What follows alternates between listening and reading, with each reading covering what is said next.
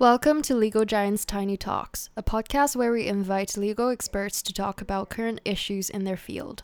Today, we're lucky to have Rachel Barrett, a partner at Linklater's ESG team, to talk to us about the developments of sustainable finance with a specific focus on the UK Chancellor's announcement last year about his plans to create a sovereign green bond and how companies will be required to make climate risk disclosures starting from 2025.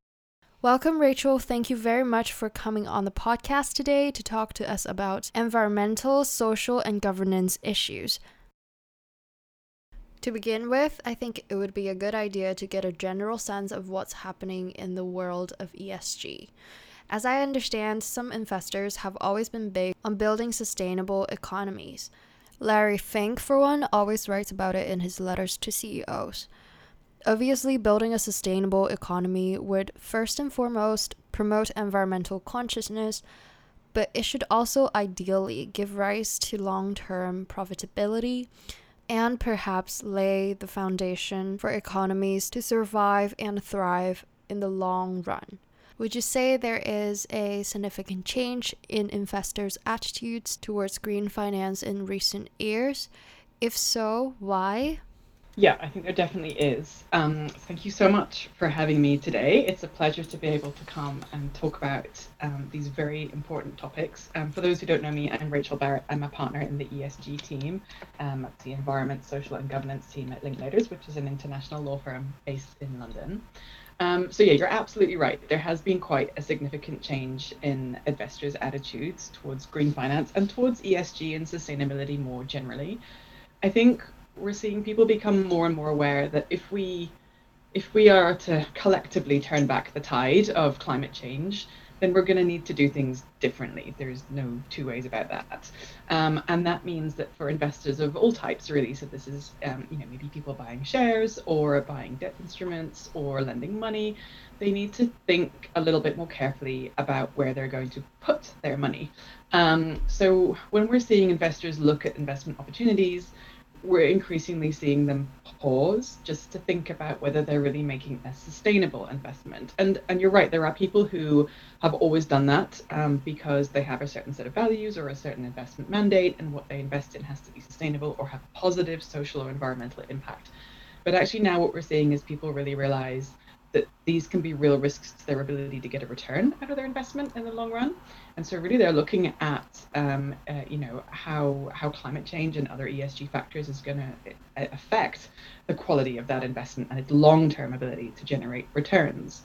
Um, so, I mean, your investment might actually be at risk. You know, if you put it in a business uh, that hasn't thought hard enough about how, how climate change is going to affect their market in the next 10 or 20 or 30 years, then that investment, you know, might not realize its, its true value. And we're seeing them as well take a really great interest in the huge opportunities that the increased awareness of climate risk um, and all things green and ESG brings. I think it's really important to always tell the positive side of this story as well, because otherwise it can seem very doom and gloom sometimes. But there really are enormous opportunities to invest in green projects and be part of that change that the world really needs to see.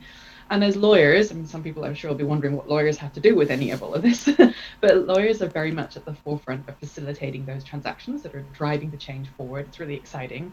And I think we also feel a really great responsibility to support our clients navigating these changing times. So whether it's through realizing those investment opportunities, supporting them through their own climate transition journey, or helping them identify risks and pitfalls as they just navigate this really, really tricky area. Sounds like lawyers are definitely a group of key players in driving the developments of ESG policies for companies to follow and incorporate into their operations realistically. I think it's really uplifting to see people put more thought into considering how the environment may affect them and vice versa when making business decisions. And it is really positive to see teams like yours be formed in law firms. So, moving forward, the announcement of the UK's plans to issue sovereign green bond just last year did come off as quite a radical move since climate bonds, especially to my understanding, have not been issued by many governments. Only a few has done so, and the more renowned ones are those created by large organizations or companies like the World Bank and Apple. The creation of the green bond appears to be a gesture towards climate change and a response to Brexit. What would you say has led the government to start this green bond scheme? Is it because it has witnessed a change in investors' attitudes? Is it, as they say, part of a plan which will make the UK economy more competitive in the long run? How much potential for business is there? Great questions. Um, so maybe to remind a little bit for people less familiar with this um, this green bond, there was a Green Horizon summit that was held in London in November last year, and that summit aimed to promote discussion of a number of really important themes in advance of COP26, which is going to be held in the UK in Glasgow later this year. And COP26 is acting, as it often does, as a real kind of beacon for more ambitious climate strategies and regulatory action from a number of countries. Uh, and as you'll know, the UK has announced plans for a really ambitious green industrial revolution um, and a 68% greenhouse gas reduction target for 2030 against 1990 levels. Um, but obviously, all of those pledges and announcements have to be translated into action. And one of the topics that was discussed at that Green Horizon Summit last year was about how you finance that change, because it mm. can't be done for free.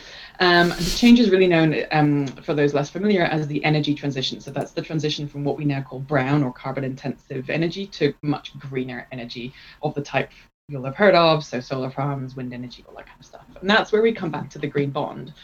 So during the summit, the Chancellor announced that the UK will issue its first sovereign green bond in sometime in 2021, depending on market conditions. Um, and that was partly, you're right, an acknowledgement of investor demand for green investment opportunities. There's huge demand for those opportunities at the moment, so I'm sure it will be very popular when it's launched. But it was also, and probably primarily, to help the government meet its own net zero targets and other environmental objectives. So the proceeds that that bond uh, or, or, series of bonds raise are going to help finance projects that will tackle climate change, that will finance infrastructure investment and create green jobs across the country. So job creation is a really big theme. Um, you might have heard that the Prime Minister announced last year as well that he intends to build back greener after the pandemic um, by making the UK a world leader, in particular in clean wind energy, and that alone yeah. is said to be have the potential to build um, to create sorry up to sixty thousand jobs. So that's really ambitious, and he he's speaking of this this green industrial revolution. So yeah, it's all very exciting, um, and it'll be interesting to see what the proceeds of the bond lead to. Yeah, to my understanding, some green infrastructure plans have already been made in some counties. So, coming back to green economy, I think what we're wondering is how much does the setup of a government green bond contributes towards building a sustainable economy?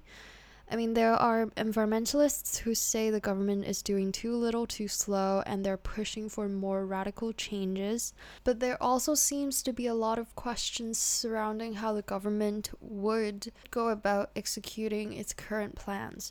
What are your thoughts on this? So I think I think this is a really tricky area. I think a lot of people underestimate just how challenging it's going to be for for every country around the world to meet their uh, respective net zero targets and navigate and importantly help other people help companies navigate this huge change that's going to come about um, hopefully in the coming years um, and the impacts that climate risk is going to have you know no matter what we do because i think adaptation is a really important part of this story so transition and adaptation um, I mean, I do think the bond will hopefully provide really much needed funds for green projects um, and should really make quite a big contribution towards global efforts to mitigate the effects of climate change, which is good for all of us.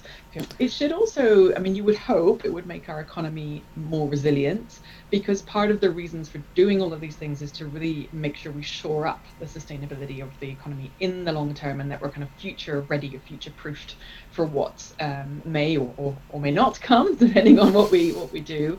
And so they are engaging in other measures, which we can come on to talk about. So one, for example, is, is very much focused on getting corporates to take that journey alongside the government by requiring them to publish a lot more information about what they're doing on climate, but also lots of other ESG uh, factors. And the hope really is that armed with more information, they'll be able to develop transition strategies of their own and if they don't, the people invested in them uh, invested in them will be able to see that, and they're going to vote with their feet and choose choose better opportunities. So that is very much part of a broader trend. And you've probably heard there are lots of new laws being passed in Europe. Now, we, we are no longer obviously within the European Union, but we're very much looking to see what's happening over there, as is the rest of the world, looking to the Biden administration as well to see what he's doing. And the UK has its own plans and all of those new laws are really focused on ensuring greater transparency, holding corporates to account, making sure they walk the talk, and helping investors decide where to put their money and decide which investments are likely to be sustainable and resilient to change, and, and then the ones that are perhaps less so. Uh, and the other thing I think that's worth mentioning that we see a, a lot of change in is really trying to combat this idea of greenwashing, which you might have heard about. So, um, you know, people will not be able to get away with saying things are shiny and green without really being mm. very, very sure that mm. they are in fact shiny and green. And so, there's a lot of development of uh, what are usually called taxonomies, but essentially, you know, big dictionaries or classification tools um, to enable uh, or require people uh, to actually really uh, verify um, and have the data to stand behind those claims so that we can be absolutely sure that what we're doing is oriented towards the future. And all of that's having a huge impact. I mean, we work with a lot of corporates and a lot of financial institutions who've really ramped up their efforts in this area. Uh, we know of investors who are looking at climate risk, and we know of investors who've walked away from some projects because they, they were considered too risky and there wasn't sufficient risk mitigation in place to actually allow them to go forward. So it's very interesting and moving very, very, very quickly as well. Thank you very much for your thoughts on that. Building a green, sustainable economy should definitely be a global effort. Obviously, ESG issues are directly related to quality of life, and improving quality of life in turn would help build our economies to become more resilient and perhaps build the foundation for long term survivability and profitability of companies. So, moving on to the last question. As a partner solicitor who has worked in this area for quite a while now, could you share with us your thinking as to what different stakeholders might be thinking about when it comes to making climate risk disclosures? So this is a really interesting and moving area and one that you're going to see a lot of lawyers and a lot of consultants involved in, I think, in coming years as people figure out how to get to grips with this and how to report. And I think in general, it's really, it's been welcomed. I think, you know, people are interested in understanding um, what climate risk means for them as a business. And of course, there's huge demand amongst um, other stakeholders, particularly investors, to understand you know really what the impacts are in the companies in which they are invested because that's a really important consideration um, for them. I think it's it's important to remember that this is about the the risk that climate change poses to the company. It's not about how green the company is and that's often misunderstood. Now obviously you would hope that the greener you are the less risk mm. you face um, but it's not always that straightforward um, so the government has uh, uh, is putting in place new laws that will require um, a whole bunch of different types of organisations to uh, disclose uh, what climate risk means for them over the coming years. Um, that law will come into effect uh, between now and 2025. Mm. So a lot of those who have to adopt early, like premium listed companies, um, will actually already be doing this and will already been thinking about this because they're very sophisticated. Um, and there are others who will have a little bit more time to prepare and will have the benefit of seeing what other people have done. Um, the disclosures are going to need to be aligned with the Task Force on Climate Related Financial Disclosures, or TCFD standard. That's talked about a lot in this space. It's a really well respected framework that's been around for a few years and has been hugely influential. Um, and it basically, at its core, it requires you to consider what physical risks and what transition risks climate change poses to you. So, for example, could changes in weather patterns affect your business? You know, is it possible that you know one of your factories is going to be flooded or blown away or something like that? Um, and transition risk is a lot more around policy change. So might there be new laws, for example, or a change in the market that might affect your business? So if you sell diesel gen, um, diesel run cars, you know, what about the transition to to electric cars and and, mm. and greener tech? What does that mean for your business, and how do you need to adapt? So it's a very mm. flexible approach. Um, and the, the, new rules will require um, organizations to generate really useful data. They'll allow companies to pause and consider what climate change means for them, uh, in particular, how it threatens their long term sustainability and, and, and how they might adapt to that. So it should be a real driver for positive change. And investors and, and other stakeholders um, will also be pleased because we do hear a lot that they're very keen to better understand how companies are really planning for a future that, that involves some degree of climate transition and, and adaptation. And they want that information to be robust, which is mm. the challenge at the moment, reliable and comparable. And so if everyone's reporting on the same framework, that makes that a lot, a lot easier. Um, and this really is kind of the issue of our generation, right? So, so there's a lot of um, keenness to hear more about it. But I think it's fair to say it's also not without its challenges. Um, quite a lot of work has to be done behind the scenes to make mm. sure you have that um, robust data to be able to report and make really considered disclosures. And I think also for some companies in some sectors, it's going to reveal some really existential threats to their long term sustainability. And they're going to have to pivot to remain profitable and, and sustainable in years to come. And I think that is a real challenge and, and quite scary for a lot of people. Um, so, you know, going on that journey of transition is something that they, they will need support with.